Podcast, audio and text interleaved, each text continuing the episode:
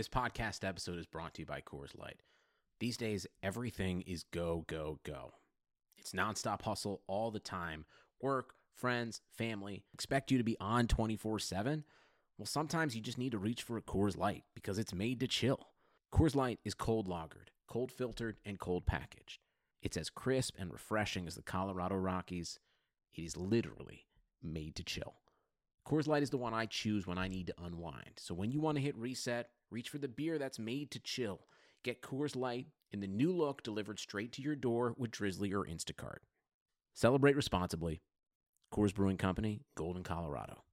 Love a good deal? Sail into the season at Banana Republic Factory's Mega Labor Day Sale. Entire store 50 to 70% off. Dresses from $19.99, polos from $16.99. Find your nearest store or shop online only at Banana Republic Factory.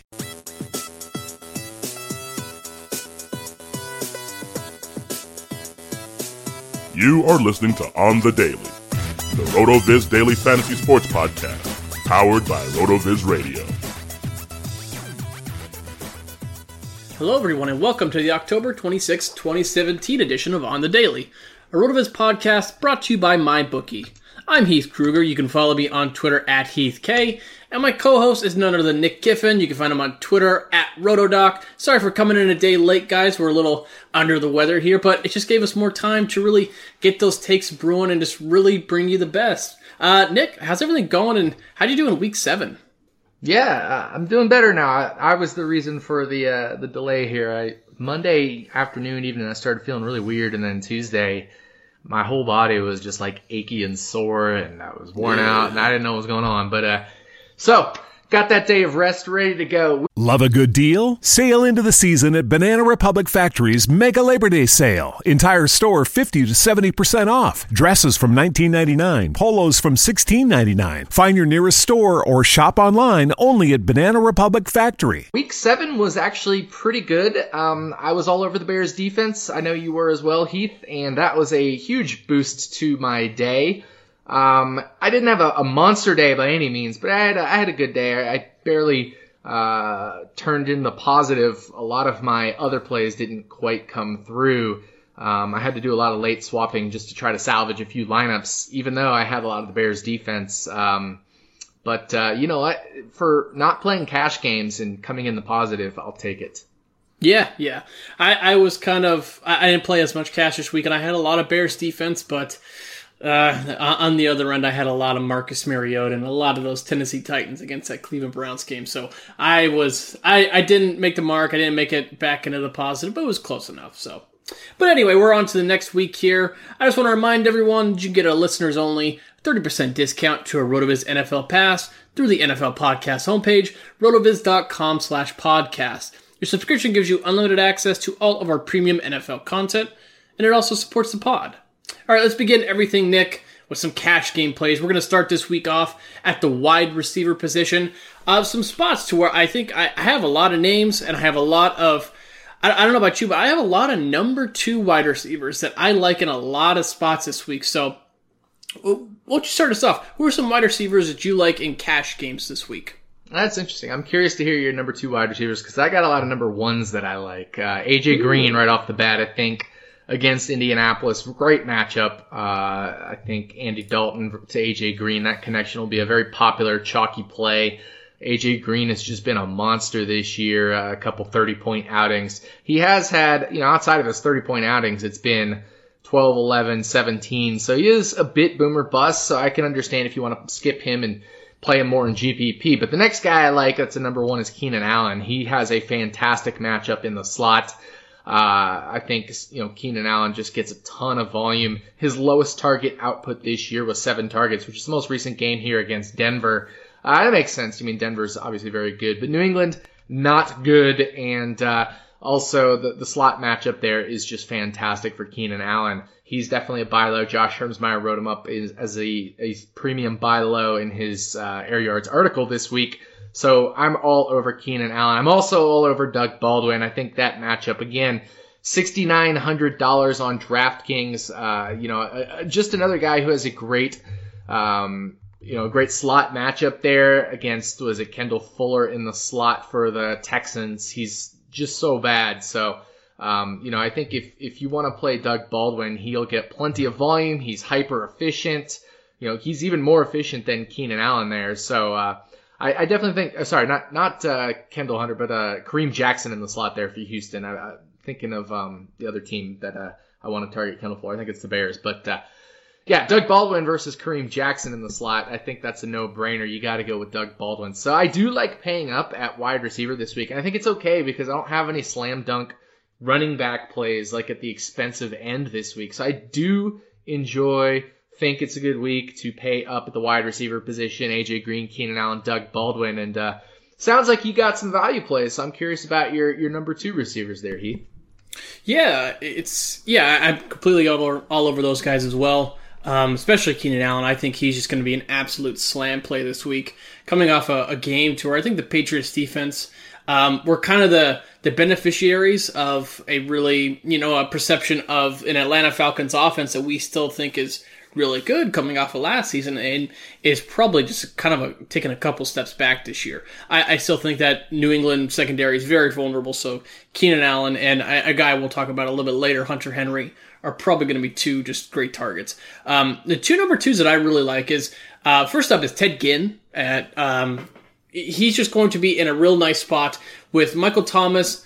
Um, not practicing Wednesday, limited on Thursday. He may be hampered going into this game against a Bears team that has been known to really try to take away number one options. And Ted Ginn is not really in that that that you know, passing or the receiving role to where it's simply deep shots, kind of, you know, taking chances thrown his way. He, they've been throwing a lot more targets this way. Seven targets last week against the Green Bay Packers. I think him at 4,700 on DraftKings. I'm not sure about the price on FanDuel, but I think that's a fantastic value play. And the other one is DeSean Jackson at 5,100. I, I know that he's kind of in that same box of we, we think of him as that, that deep target that really just makes the most out of those um, you know, lower target numbers, but it really hasn't been the case. He's, he's been seeing red zone targets. I think he's kind of become a new favorite of Jameis Winston coming off a game to where he nearly threw for 400 yards and three touchdowns. Um, yeah, in, against a, a Panther secondary that is the the weaker part of um, their defense. I, I like DeSean Jackson as well for that cheaper price. I like that. Um, I think there's one other name that is a number two that I was curious if you'd mention, and that's Devin Funchess. Uh, yes. He's obviously the number two to Kelvin Benjamin there, but look at Devin Funchess' targets the past five games. Uh, eight, nine, eight, nine, and ten. And he has three touchdowns in those five games. Devin Funchess, uh, three touchdowns this year, three touchdowns in the past five games, versus Kelvin Benjamin, who has one touchdown all year. He's $500 cheaper than Kelvin Benjamin and he gets to face that Tampa Bay secondary that's just abysmal. So um, I definitely like Devin Funchess as well. He's priced up a little bit, so I don't know if I love him in cash, but I certainly like him in GPP. But I definitely think you can consider him in cash games as well. Um, you can also consider Pierre Garcon 6100. Uh, I just don't love his upside, so for me, he's strictly cash in my opinion. Uh, I know some people use him in GPPs, and that's totally fine. I mean, if he gets a touchdown, if he gets 100 yards, he'll be worth it. But Pierre Garcon, zero touchdowns this year and only one 100 yard game. So I'm not banking on a 100 yard game or a touchdown from Pierre Garcon. Whereas, you know, you compare him to a guy like Devin Funchess for $300 cheaper and, and Funchess already has uh, three touchdowns on the year. So, um, you know, I like Funchess all over, but I think maybe a bit more in GPP just because 5,900 seems a little steep for a guy who's never really been a, a monster player throughout his career so far. But uh, I can definitely get behind Funchess in any format. Awesome, great stuff, Nick. Right before, really quickly before we move on, um, two Eagles receivers are, are they in cash? Uh, are they cash plays for you as well? Alshon Jeffery and Nelson Agholor and that nice matchup against the 49ers? Yeah, this is interesting. Um, I think I think Alshon could be in play uh, for cash games. Um, the thing is, his target numbers have varied a little bit. He's gone anywhere from four to thirteen targets this year. Now the four was kind of maybe an outlier. I mean, he faced Patrick Peterson, of course, but every other game he's had six plus targets, and he gets a great matchup here. I just don't know where Philly will score from because the whole matchup is great. The running backs have great matchups, uh, both in pass catching. San Francisco's given up a ton of yards through the air to the running back position, a ton of yards on the ground to the running back position, a lot of touchdowns. So, uh, I don't know who's going to score for Philly, and that's what makes me a little concerned about playing both Alshon and Agholor in cash, but I love both of them in GP. Fair enough. Fair enough. All right, let's move on to the next position, Nick, the quarterback position. All right, I this is probably my favorite quarterback week of the entire season. I I have so many plays that I'm just so super excited about this week. Um, and there and there's going to be some real chalk, I think, um, especially in cash games. So, who are some guys that you're looking at at the quarterback position this week for cash? Yeah, there's definitely a lot of good plays, a lot of chalk. Um, you know, I definitely think many, many players you can make a case for. But and I, when we get to the contrarian section, I'm pretty excited because I think I have a couple players that are pretty off the radar uh, that I actually do like. And it might be kind of a crappy week to be super contrarian at quarterback just because there's a lot of good plays. But uh, we'll see. But as far as cash games go, I think the number one option is Andy Dalton. Um, just a slam dunk matchup against Indianapolis, who uh, has just struggled mightily against the quarterback position this year. You know, if you look at the RotoViz buy low machine, Indianapolis this week is the best matchup for quarterbacks, and that's adjusting for strength of schedule as well, adjusting for the quality of quarterback that Indianapolis has faced. Andy Dalton only 5,700.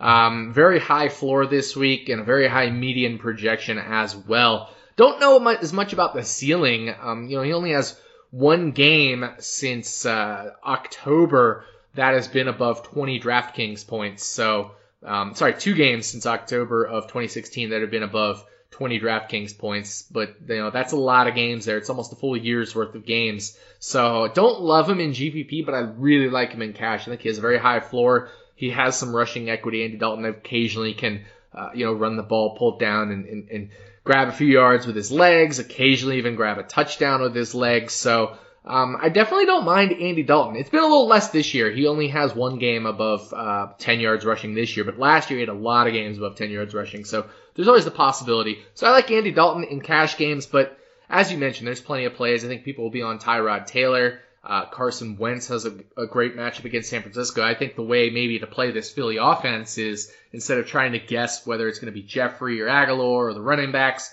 they're going to move the ball, and, and that means Carson Wentz. But uh, I like paying down typically at quarterback in cash games, so I'm not sure I'll use Carson Wentz in cash, but certainly don't have a problem using him uh, in cash if you want to, if you're able to save money in the right places and in the right ways.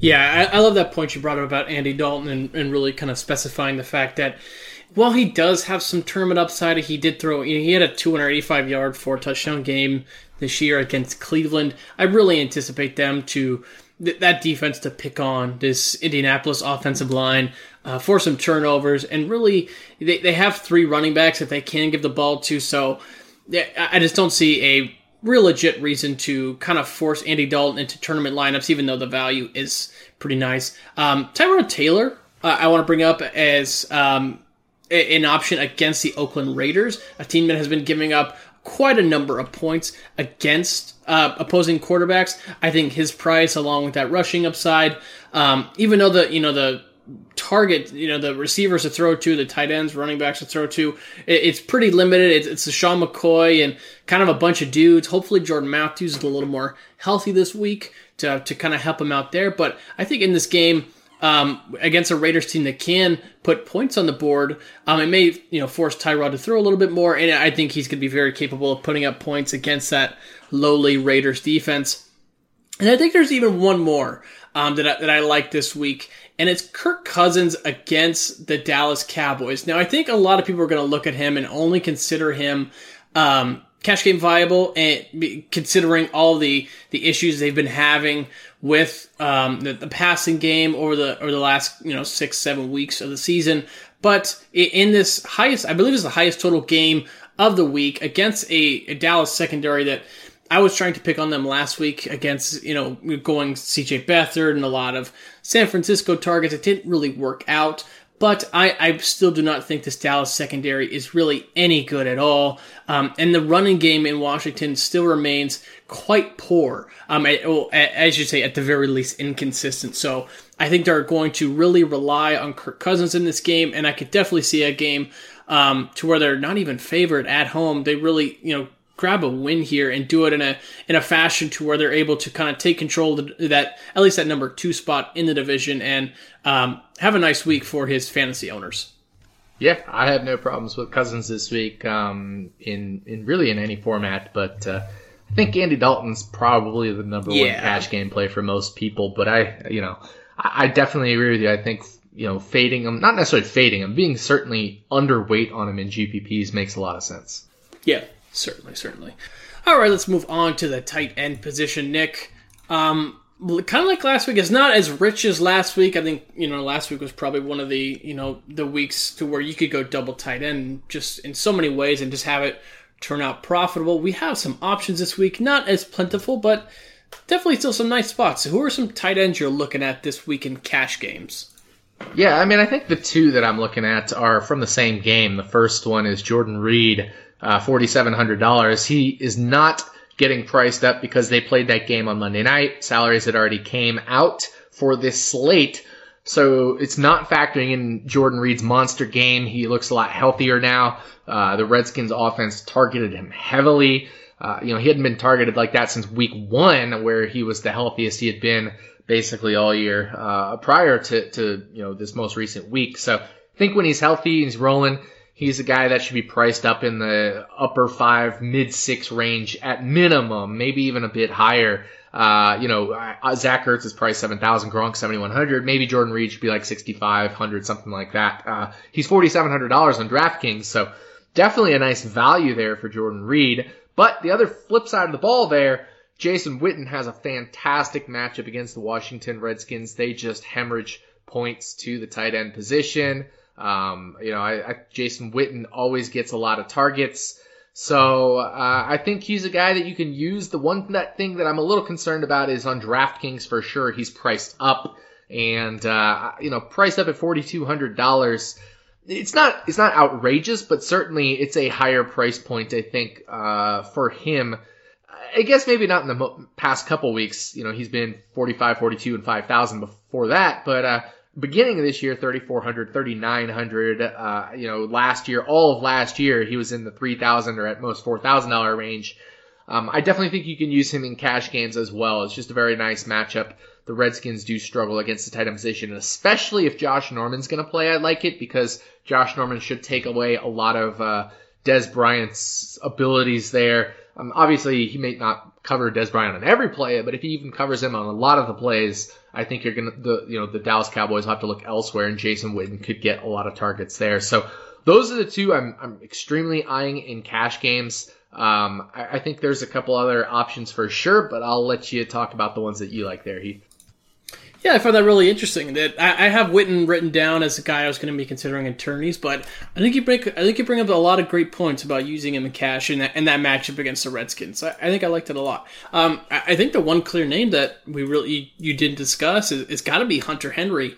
I'm a guy that's going to be talked about a lot this week. He has really taken control of that tight end role. Um, I, I was about to say in San Diego, in Los Angeles with the the Chargers. Um, Antonio Gates has kind of been relegated, and now he, I can, I, I think it's safe to consider him the number two target, um, maybe number you know two A two B with Melvin Gordon, um, in that offense in a very nice matchup against the New England Patriots, to where that could really turn into a shootout if the Patriots are able to game plan well and really kind of pass the ball against a you know a secondary that has proven to be fairly tough, even with the loss of Jason Verrett. Um, so yeah, I, I, think you definitely have to consider Hunter Henry as well as a guy in cash, just because of the value. At least you get on DraftKings at forty eight hundred. Um, but yeah, I think the the guy that everyone is going to be on, and justifiably so, I think is uh, Jordan Reed. He's just the ceiling is there now with how shaky the wide receivers are going to be, with Doctson entering the picture over Terrelle Pryor playing more snaps. I think the Redskins are really going to rely on Jordan Reed a lot in this game, so that's going to make him. I think it's going to give him a safe target floor with ceiling to really be the number one tight end on the week.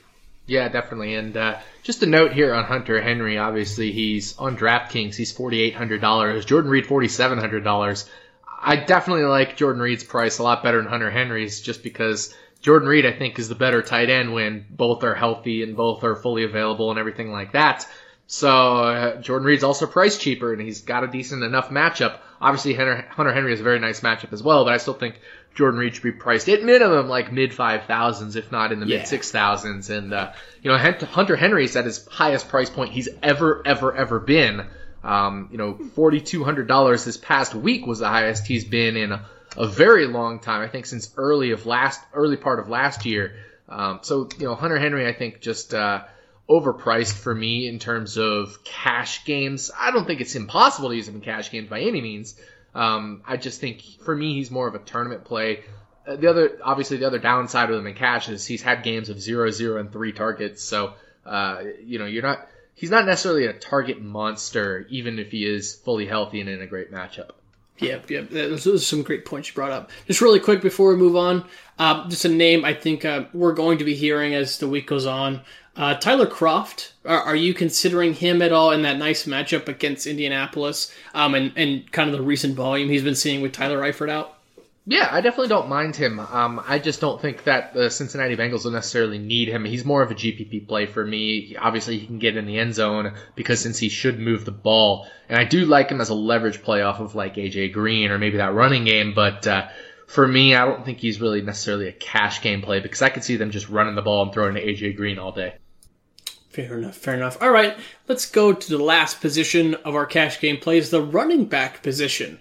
Um, you know, one I was a lot more confident in until I began talking to you this week, Nick, as you, you brought up a lot of great points as to really a lot of uncertainty with a lot of the big names this week. Um, and really just a lot of backfields with some kind of uh, gross situations, at least for when we're looking for that guaranteed volume for our cash game. So, you know, in, in kind of this mess, who are you looking at at running back position this week in cash? Yeah, I mean it's super tough. I think the running back position is incredibly uh, gross for me for cash games. Now, I think there's a lot of really nice tournament plays, but uh, as far as cash games go, I'm a little stumped. I mean, obviously Philly has a great matchup, but you can't really use Wendell Smallwood at his highest price point ever in cash. You can't really use LeGarrette Blunt in cash because he's so touchdown dependent. I guess maybe you could use somebody like Jordan Howard in cash. He's got the second best matchup this week, uh, according to the Rotoviz Buy Low machine. And, uh, you know, the Chicago Bears have just been running him to death the past couple weeks. Uh, you know, 21 carries and 36 carries each of the past two weeks. He hasn't gotten a ton of targets, only one, uh, but they haven't thrown a lot. But if there is a team that the running backs can, you know, feature in the pass game, it is against New Orleans, it's against New England, it's against San Francisco. So I will be targeting running backs in those matchups this week, but, uh, I think Jordan Howard is playable in cash games. They will run the ball a lot, and it is in New Orleans, which of course is the, as everybody calls it, the Coors Field of NFL, you know, fantasy football. So, uh, I, I don't know. I think Jordan Howard's in play in cash games. Um, obviously, I think Mark Ingram's in play, but his price point is creeping up there. And I do think if the you know the Bears run the ball a lot, that'll keep possibly keep the ball out of New Orleans' hands. Although I do think the Bears will need to maybe play a, a little bit more just because New Orleans does move the ball so well. Um, LeSean McCoy, Sure, I guess. I mean, the matchup with Oakland is good. Uh, obviously, Oakland hasn't been great on the ground, but they haven't been like terrible either. They're kind of middle of the road there. Uh, And against in the past game, they're also kind of middle of the road. And you know, now Mark Ingram is, uh, sorry, not Mark Ingram. Uh, LeSean McCoy is priced up at 8,700. So I don't love that either. I mean, it's super tough. I mean, I'm even considering names like Chris Thompson, who has a pretty good matchup against Dallas. Dallas, if you look just kind of at how run how they fare against uh, running backs there in the pass game, which we know, of course, Chris Thompson is a pass catching back. They allow about league average in terms of targets, and then a worse than league average, so more yards than league average to the running back position in the pass game. So I think Chris Thompson playable, and obviously we know Chris Thompson is the back uh, in Washington. I know he doesn't get all the carries, but he gets a ton of targets and he's so efficient with his targets, and he still does get some carries. So I think um, you know Chris Thompson. Just look at his game log here: 15.6, 25.6, 33.8. He had a 2.7, but then a 20.8 and a 17.4 DraftKings points. Like outside of that 2.7 point game, his floor has been 15.6, and he's at 5,900. So on DraftKings, you're talking like two and a half x, something like that there. Uh, as a floor for him outside of that one game, and I don't think Dallas is going to be that game that necessarily prohibits him from that floor. So, Cash games kind of I think is is really gross at the running back position this week, but uh, you know I've named some names there. I just don't feel super confident in any in any of them. Yeah, yeah, I'm with you. It's I, I really don't want any part of that Eagles backfield. Um, I, I don't particularly like either running back in terms of any sort of consistency. It's they're completely touchdown reliant. I'd say that both of them. As Wendell Smallwood is, I know he's playing the you know the pass catching role, but he is not one that it's well suited to do so. Um, I think some people might look Joe Mixon's way. Um, it's just even though the price is good in a nice matchup, it, the, the, volume just is not guaranteed. Even though he's been coming out of the media and complaining about it, it's it's still not something I'm I'm willing to just kind of really jump right into. Um, yeah, Mark Ingram, I think at 7,400, if, if there is a back to pay up for, it'll probably be him and that Bears game as I expect the Saints to, to go against a defense that has played far, far better at home than they have on the road. And I think the Saints could very easily rely on him um, and just kind of keep this trend going of just these monsters weeks uh, lately from Ingram. So I think that's the one guy. If I wanted to pay up, I, would probably go his way.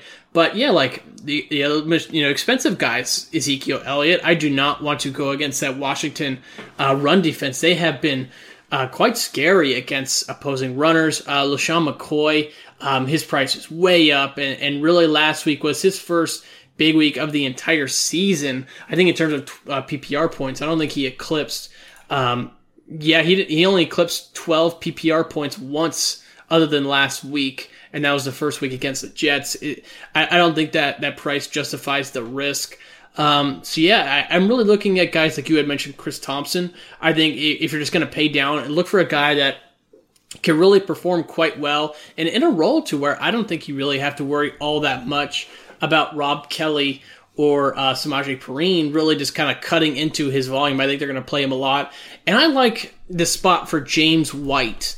Um, in, in, a spot to where this this Los Angeles Chargers defense has a you know really strong pass rush. Um, they have a pretty strong secondary as well, especially against tight ends like Rob Gronkowski. However, they, they do remain fairly weak against the run. And what do you do to you know to pacify a pass rush? You, you, you utilize the screen pass. And James White, that has been his role this season. I understand it's you know a little risky, but in a spot to where or in a week to where there's not a lot of solid running back plays, I think that you know paying down and getting a guy who could still very give you know still very easily give you a nice week is completely justified in this spot. Yeah, absolutely. I think um, I, I think James White is interesting and I, I don't know about uh, Dion Lewis and Cash, but I certainly think Dion Lewis is even interesting as well, considering yeah. that the Chargers just hemorrhage yards on the ground to the running back position as well. It's going to be tough. Like, whichever one of those guys scores the touchdown is going to be the one you want in GPPs, right? But, uh, yeah. uh, you know, I think I think James White and Cash does make a lot of sense just because he has a very high floor with all the receptions that he'll get.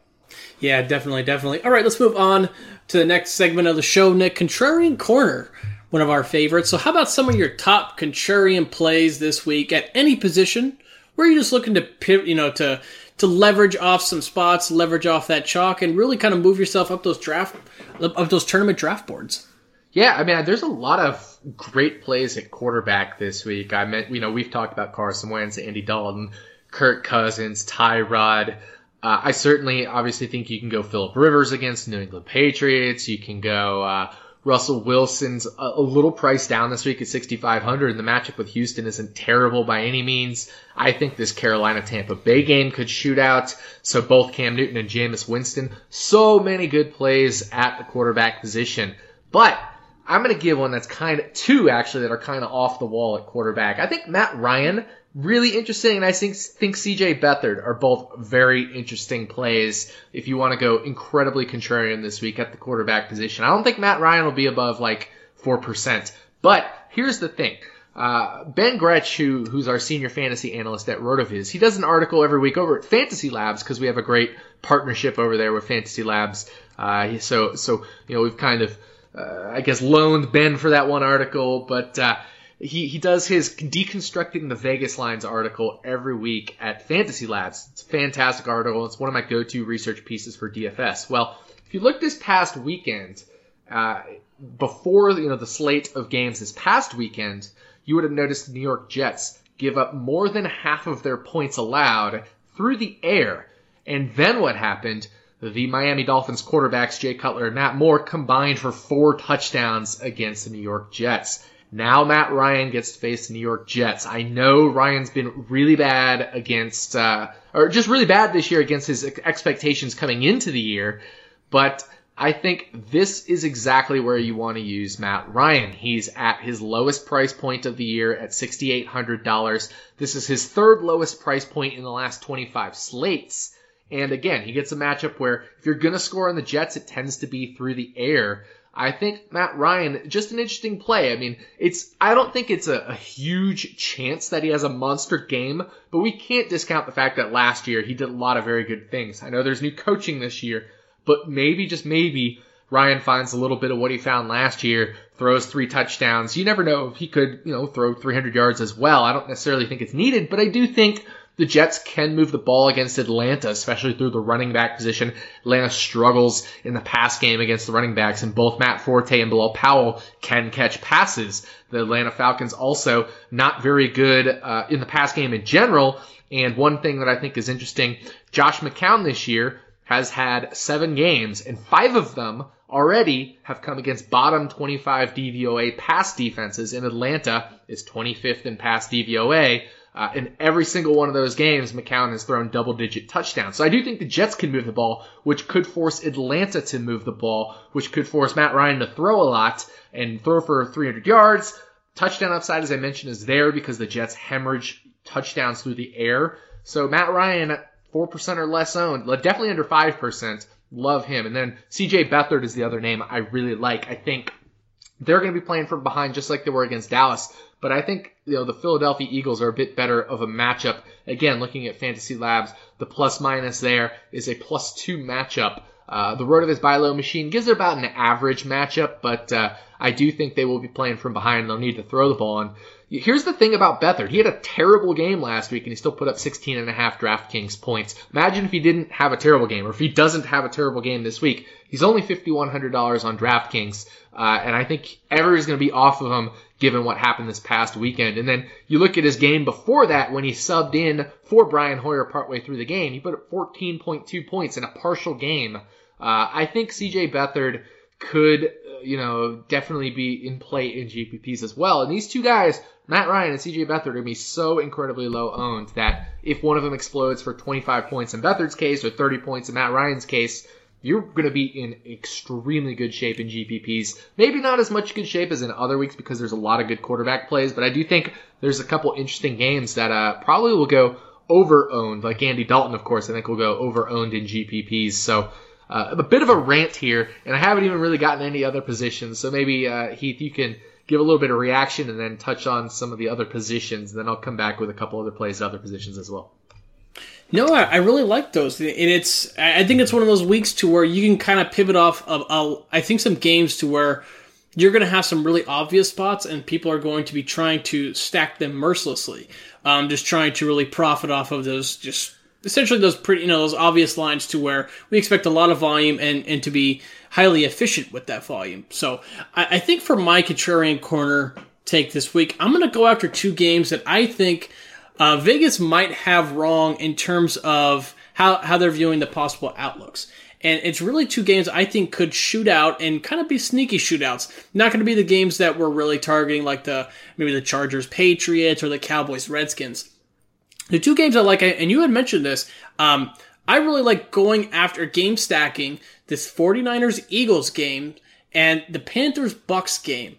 Um, especially on in, in the Panthers Bucks game, I love Cam Newton in the spot.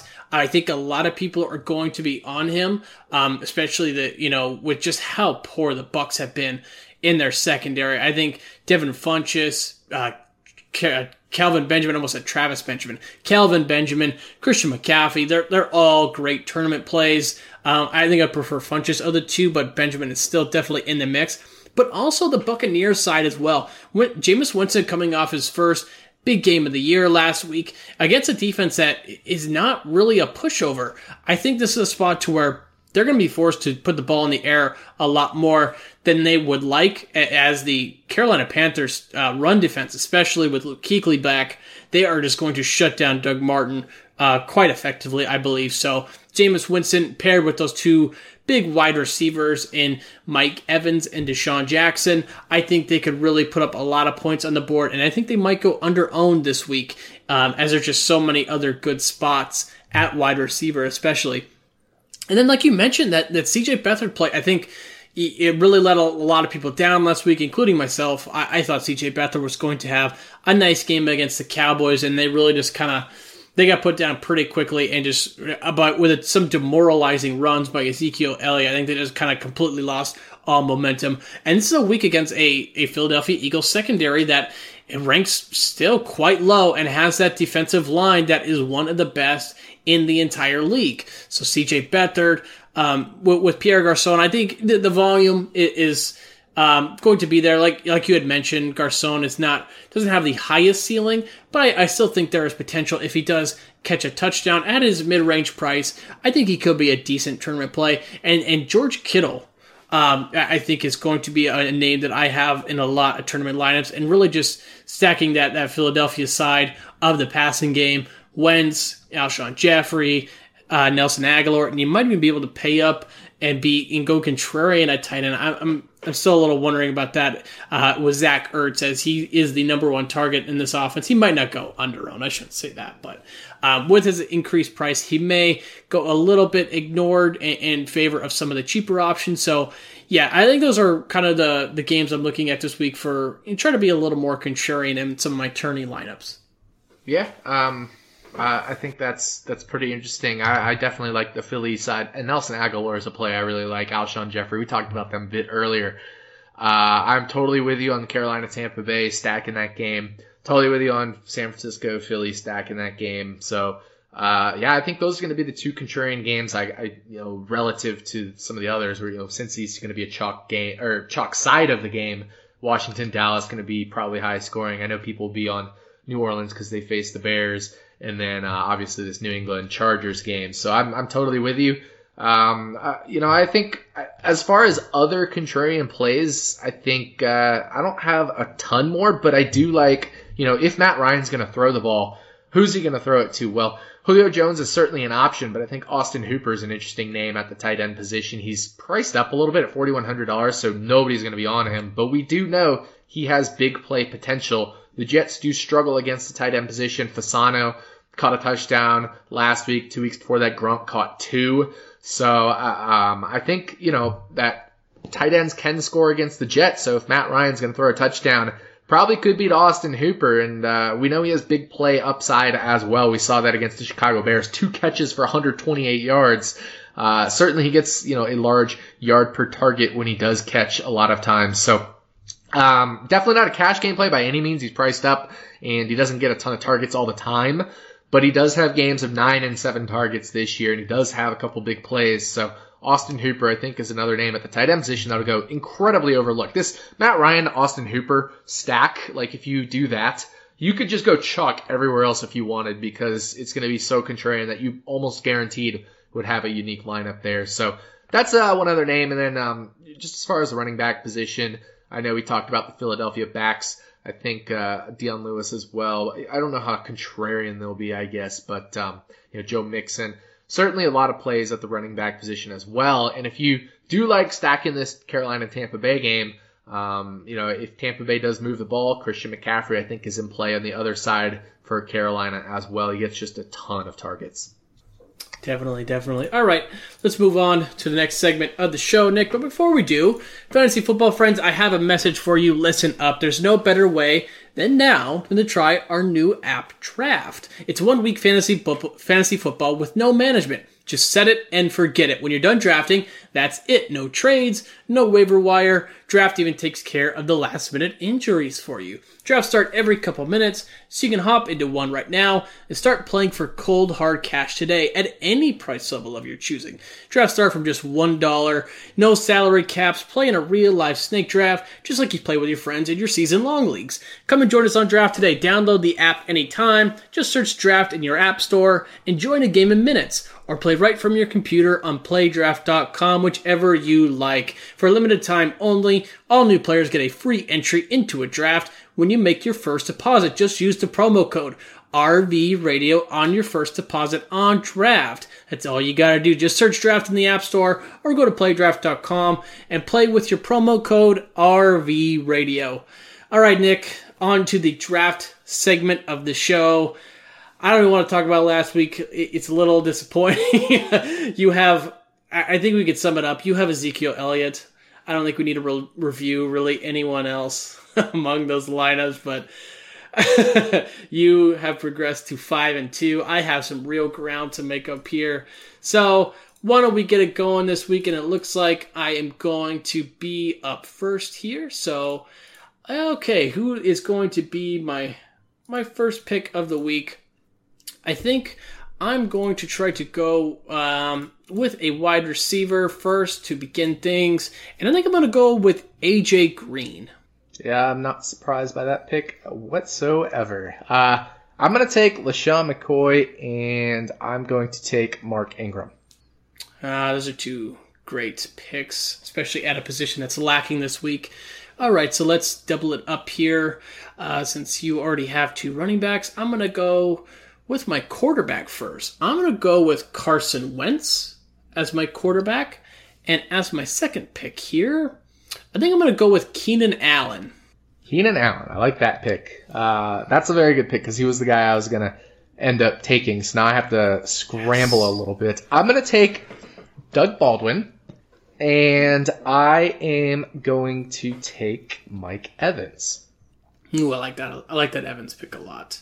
All right, so I got to round it out here with two running back picks. You took McCoy and Ingram. So I'm going to go. I'm just going to go with Ezekiel Elliott here, even though I don't really like the matchup. The volume should still be there. And, you know, let's go with Melvin Gordon. I do like Melvin Gordon this week. Uh, I think it's interesting. You know, the Patriots uh, are missing Dont'a Hightower uh, out for the year, I think, and Melvin Gordon should catch a lot of passes. And New England is one of those three teams that I mentioned New England, New Orleans, and San Francisco. They give up a lot of points to the running back position through the air. And uh, so Melvin Gordon, great matchup there. Love the pick. All right, so I guess that means um, I have my last pick of the draft here and that's the quarterback position. Pretty tough. Um, you know, you took Carson Wentz. I think Tom Brady's in play. I don't think you can discount Dak by any means, especially after what Wentz did to the Redskins this past weekend. Drew Brees always in play. Cam, Carr, Russell Wilson, blah, blah, blah, Kirk Cousins. I mean, so many options this week. So, when all that said and done, um, I am stalling here a little bit because I have no idea who I'm going to take. you took Wentz, which is of course the play I wanted, but uh, I don't know. I guess I will. Uh, I will go pretty interesting here. I'm going to take Philip Rivers. Philip Rivers. Okay, I like that. I like that. I don't really like it, but uh, you know, there's not a huge amount upside there, but I think there's a lot of floor, and it's a counter to your Keenan Allen pick there. Yes, yes, it certainly is. And your Melvin Gordon I, pick. Yeah, yeah, definitely. The only one I was really concerned about was I was just hoping that you did not take Cam Newton. So I was lucky about that. I, I, I if you didn't take, uh, if you took Wentz, I was that's the way I was going to go. I was going to go Cam Newton, as I think he's just going to go off this week. Yeah, I think Cam's a great play this week. I really do. Maybe I yeah. should have taken him. Might be a mistake there, but I do get uh, a little bit of coverage in your Keenan Allen and Melvin Gordon there. I need a little help this week, Nick. So I, I appreciate it. I, I really got to get back. Into Oh man, into he's the already game. trash talking me. I got to get back into the game. But let's move on to our next segment of the show. Keep this show rolling, Nick. Defenses. Some hey, defense. Where's our stacks? Did we did we did we do the stacks yet, or is that later? That is next. That is our ah, next segment all right. of the show. Cool. So th- those are coming up. Stacks. I'm just so excited plays. about my stacks. Yeah, yeah. we still got we still got some, still got right, some time left so, on the show. So Cincy, yeah. Philly, uh, I think those are the obvious plays of defense. Uh, what do you got, Heath? Oh, oh, now we're just gonna roll through this. hold on, okay. hold on, hold on. My Bears call last week was was was pretty sweet, right? It, it was it was it was fantastic. Really, kind of one of those things that if you kind of had them, you were just right in contention of winning any tournament you were in um, if you just kind of happen to hit with the other guys. It, yeah, it unfortunately, there were like what three shutouts this past weekend, so it didn't like set you over the top, but it certainly didn't hurt for twenty two hundred dollars and mm-hmm. a monster game, two defensive touchdowns, obviously for the Bears there. But uh, I was really hoping some of these other defenses didn't get shutouts, and you know the Chargers defense was pretty popular, and they had a twenty something point game. So you know the Bears defense did great, but they didn't put you over the top compared to a lot of people who played the Chargers defense as well. Yeah, yeah, definitely. Uh, for this week, I think it, this is going to be one of those to where I think it's going to go a little contrarian, as I think people are going to expect a lot more from the team on the other side. Uh, and that team, the, the opposing team, is the Houston Texans. So I'm going to take the Seattle Seahawks at home in a spot against, I know uh, he's kind of the next big name at quarterback, or at least that's kind of how we perceive it. Um, but in reality, he has had four quite favorable matchups. Um, and uh, the Seattle Seahawks team um, is a is a much different beast, coming off a really big week last week to where it looks like they're really rounding into their midseason form. I, I think there's a decent chance that Deshaun Watson still kind of shows he has um, some things to learn in, in the league. Um, so paying up just to, you know, kind of like a, a little bit, but not all the way up to that spot of like Cincinnati or anything like that. I think they could really uh, put up a, a, a, pretty big point ceiling this week, and I don't know if a lot of people are going to be on him as they expect a lot out of Deshaun Watson.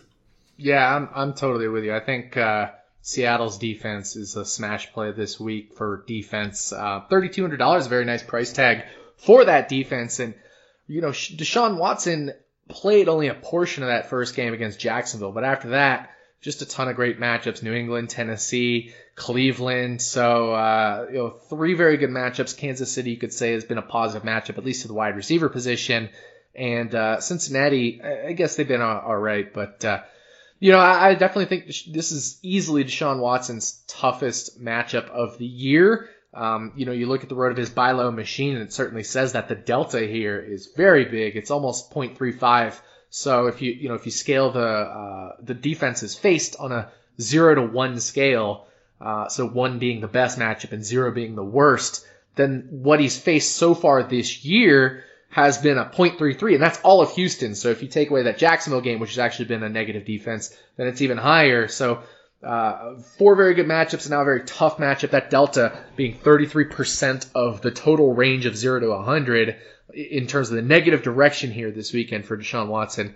Uh, very tough matchup, and I love the, the Seattle matchup here uh, you know, Houston traveling to Seattle.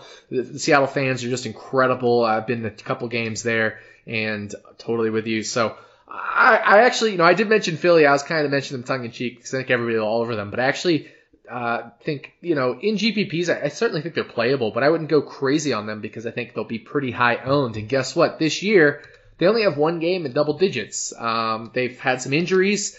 They had another injury uh, this week, this past week, to their middle starting middle linebacker. Um, so a lot of injuries on the on the defensive side of the ball for Philly there, and I'm not so sure that they're the best play this weekend on defense in GPPs.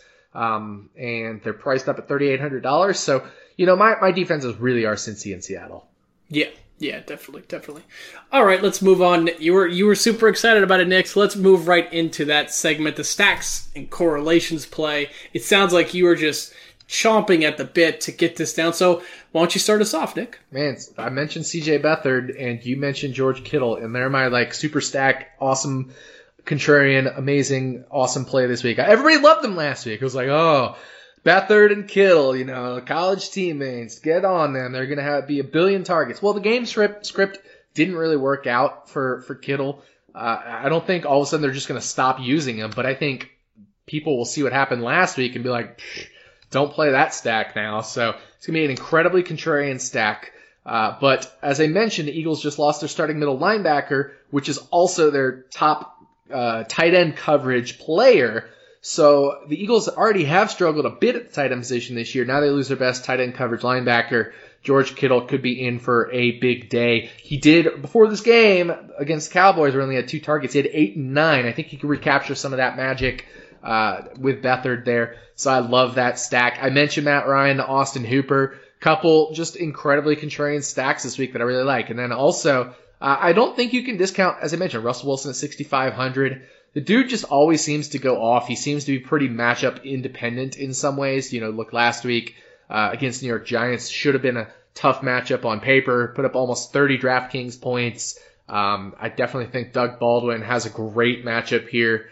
So I love Russell Wilson to Doug Baldwin. The, the thing I'm concerned about is I don't know if they'll necessarily need to uh, score four or five touchdowns against Houston.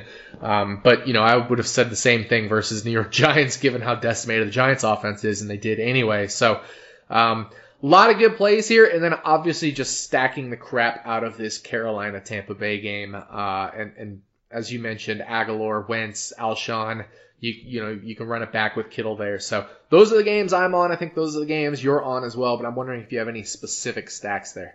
Much in the same vein of me taking your CJ Beathard, George Kittle stack, you have taken my my stack as well. I love that that Russell Wilson side of the Seahawks Texans game pair him with Baldwin, pair him with Paul Richardson. I think it could be a, you know kind of overlooked in this matchup against the Texans. Um, yeah, I, I, just really like that passing game. Minus Jimmy Graham. I, I don't think I'm going to go with Jimmy Graham this week. I'm going to look more at the wide receivers. I'm really just kind of going back to the the the you know the contrarian game stacks I liked. You know the the Panthers and Buccaneers passing games. I think they could turn into a low key shootout.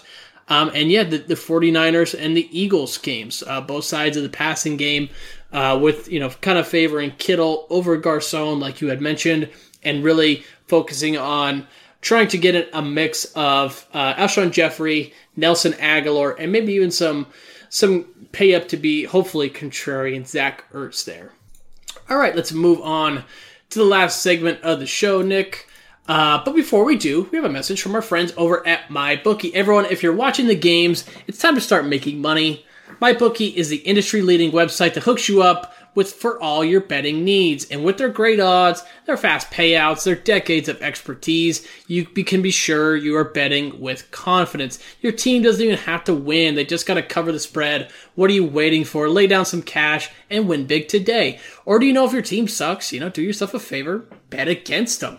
Um, you know, if you're a Chargers fan this week, I think that's a, a great one. But you know, maybe if you want to take the other side, um, take the Patriots as they just really like to kind of kill everyone's hopes and dreams, just go with that. You know, the, the best of both worlds. You win, you know, it's a win win situation.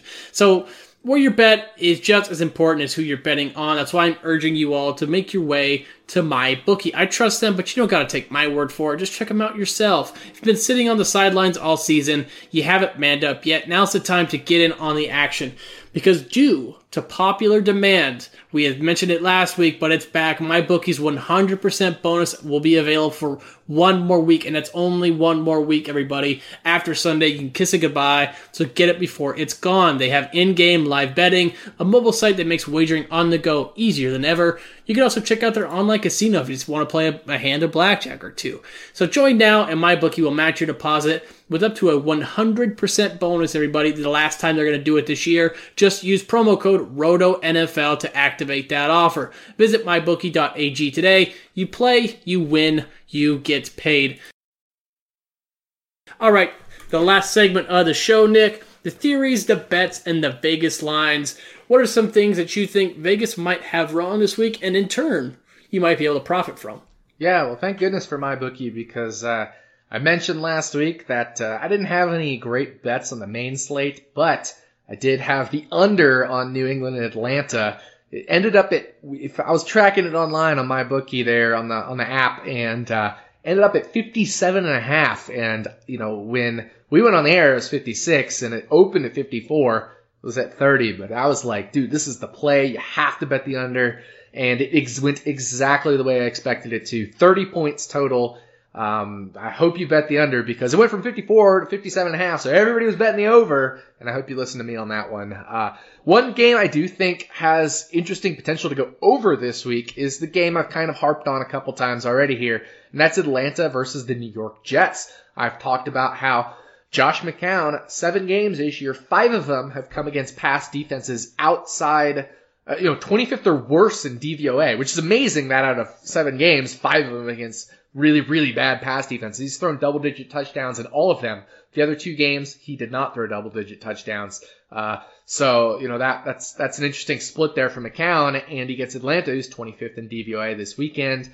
I mentioned how I think Atlanta can move the ball against the Jets, uh, especially because the Jets allow a lot of touchdowns. And I think people will be off of it a little bit because it's, you know, Atlanta's not in the dome. Um, I, I think the total is 46 right now. Uh, I think it, it's 45 and a half now. It was 46 earlier today. So I think it'll continue to come down a shade or two. So if you can like grab it at 45, especially, I'd love that play. But I do think this game goes over. Um, I think, uh, people will look and see what happened to Atlanta. People will just think, you know, New York Jets, blah, blah, blah, kind of drab there. I think this game is going over, and I like picking pieces from this game.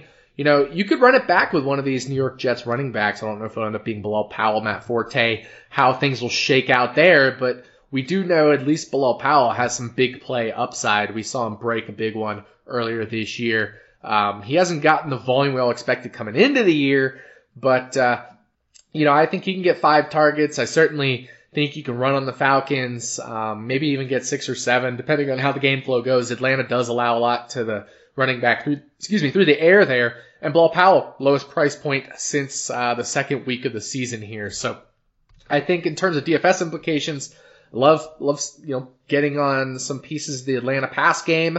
I don't know who it'll be. Maybe it's Austin Hooper. Maybe Julio does it. It's not grass. This is a kind of a synthetic, and he he does a little bit better here. Uh, it's not turf by any means, but it's kind of one of those those synthetic grassy type fields. Um, so it does reduce his upside a little bit, but I still think you can play Julio. Uh, obviously, you know they didn't throw enough to him early in the game, and then we started throwing to him later in the game. He just turned into a monster, nine for 99 and a touchdown. I think he has a 100 yard and a touchdown upside here. Uh, I mentioned Austin Hooper. I think Sanu has a very good matchup in the slot against Buster Skrine. Um, so there's definitely a, a, bunch of ways you can go here. Um, even you know even Austin Seferian-Jenkins, Atlanta hasn't been super stout against the tight end position this year. So you know just as far as the theory, uh, you know this game I don't think will be very popular. There's a lot of other games that will be popular, um, but I do think this is a game that goes over. Uh, and you know, I've given my reasons why here. There's a lot of interesting splits, and I don't want to make too much out of a seven game sample size for McCown, but uh, it certainly doesn't hurt when you're looking at upside. Certainly, certainly, yeah. Uh, as far as the the bet side, I, I, think I have three bets this weekend, and you and you tell me if you're on the same page here with me, Nick. Uh, just looking at MyBookie, um, I just see some some really easy chalk that, and and maybe it's just kind of something that's going to come come back and bite me, but from the looks of it, but I'm gonna throw them out there anyway, just kind of see what you think. Um, the Minnesota Vikings at minus nine and a half in London. I know those London games can be weird, but this Cleveland Browns team, man, they had just really just bottomed out completely. I just don't see any way against a, defense that has really just been completely lights out in every facet. Um, that is able to make plays and, and a Minnesota Vikings offense that has really turned it on as of late. They should have Stefon Diggs back. Um, even though it's a pretty high total at nine and a half, I think they pretty easily cover that. Um, uh, uh next, I have the the New Orleans Saints against that Chicago's Bears team, a defense that plays much, you know, like I had mentioned, much different on the road relative to home. I just don't see how the Chicago Bears, if they get down in points, really make any sort of comeback because it's clear um, I, they whether it's uh, with for a good reason or not, they do not want Mitchell Trubisky to throw the ball at all. Um, and against a, a New Orleans Saints defense that has shown to be quite improved over years past, uh, this is a week to where he's going to have to throw the ball a lot to all of these guys that are essentially just. I mean, I, it might be uh, you know nice to say they're Jags at best. Um, when when Zach Miller is your top target, you got some real problems in the receiving game. So yeah, I think that the Saints at minus nine and a half at home is another great bet. Um, and one that I'm a little less confident on, but it just it doesn't make a ton of sense to me on the number. It's the Chargers at plus seven and a half. I know the Patriots are the Patriots and they're at home in this game. However, and there's a lot of you know reasoning out there of are the Patriots going to lose three at home, you know, before you know week eight. Um, I don't care. I'm looking at the specific matchup, and this Chargers team is not a team that is should be uh, unfavored by seven and a half, even if it is the New England Patriots. Patriots defense. I know they had a you know a decent outing last week, I guess, against a, a lowly Atlanta Falcons offense. Um, but I still think they're quite vulnerable, especially in the secondary. Rivers is a quite capable quarterback of dealing the ball to some really nice uh, pass catchers. Um, with Melvin Gordon, who has been, yeah, while inefficient, is still you know kind of viable in both the rushing and the passing game. Um, yeah, I just think this line just doesn't make any sense. So if I think the Chargers have a chance to win, I think you know taking the the plus seven and a half is just is just too sweet not to not to take. I'm definitely with you on the Chargers, 100% there. I think that's a, a great line for them, and they they last year and even this year they've just kept games really close. Um, one way or the other, they just tend to play a lot of close games. Um, yeah, the Bears won versus the Saints. I know you're you're on the Saints at minus nine and a half, but I, I'm I'm a little less on that than you. Um, I think the Bears obviously they've kept a lot of games either closer or, or outright won games that we didn't expect. You know, versus the the Panthers, they beat the Pittsburgh Steelers, uh, and I think against New Orleans, I know it's on the road, so it certainly helps New Orleans there. But if the Bears just do run the ball a lot like they have been, you know, deflate the football essentially and uh, keep the ball out of Mitchell Trubisky's hands and in the hands of Jordan Howard, that will just eat up a lot of clock. Could keep the game a lot closer. They also have surprised on defense at times this year, just like the Saints have. So it could turn out to actually be a bit of an interesting defensive struggle. So I, I think the under is also kind of appealing on 47 and a half. But, uh, you know, I, I think Zach Miller, very good matchup in the you know in the tight end position there, and uh, we'll see what happens with Kendall Wright. But uh, he didn't get any targets last week, but also a very good slot matchup. So I'm not quite as much on that as you are, but I'm definitely with you on the uh, Minnesota Vikings. Cleveland's just been awful. Uh, they're starting Kizer again, who's just been horrible. Um, you know, in London, so I think there could be some biological clock problems for both teams, but uh, I don't necessarily think that means that Kizer will be even better at this point. Uh, so, yeah, definitely with you. I think Minnesota is an interesting bet as well, um, but certainly, um, you know, I think I think the Chargers of the three that you picked there is my favorite of the three. Yeah. Yeah, we already have reports of Minnesota, and not not a team that I would expecting to be looking at. Um, Evan Silva, you know, tweeted something earlier this week saying a it kind of a you know going to the science really of trying to get their players as prepared as possible for the adjustment when they go to London this week. Um, really trying to optimize sleep schedules, diet, and and the such to where they're really at their peak level of performance. So when they do play that game, and sadly the Cleveland Browns can't really get their starting quarterback not to go out the night before a game. So I think there might be a little difference there in discipline as well. So, so yeah, I, I think that's. Wait, I think that's gonna. Kenny Britt, he's disciplined, and and Kizer, you know. oh, yeah, at least Kenny Britt is not on the field. DeShone Kizer is a completely different story, but that's that's personal. We're not we're not going to talk about those go. issues today. All right, that's going to do it for the show, everybody. Uh, please remember to rate and review the RotoViz radio channel on iTunes. Be sure to get that 30% discount for subscribing to RotoViz through the RotoViz radio channel, rotoviz.com slash podcast. And yeah, that's going to do it. So for Nick Giffen, who you can find on Twitter at Rotodoc, I'm Heath Kruger at Heath K, and we'll see you next week.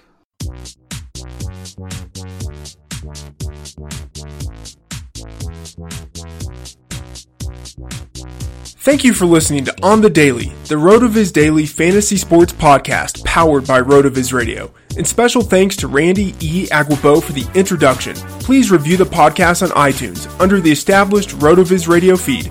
Contact us via email on the daily dfs at gmail.com and follow us on Twitter at on the daily dfs.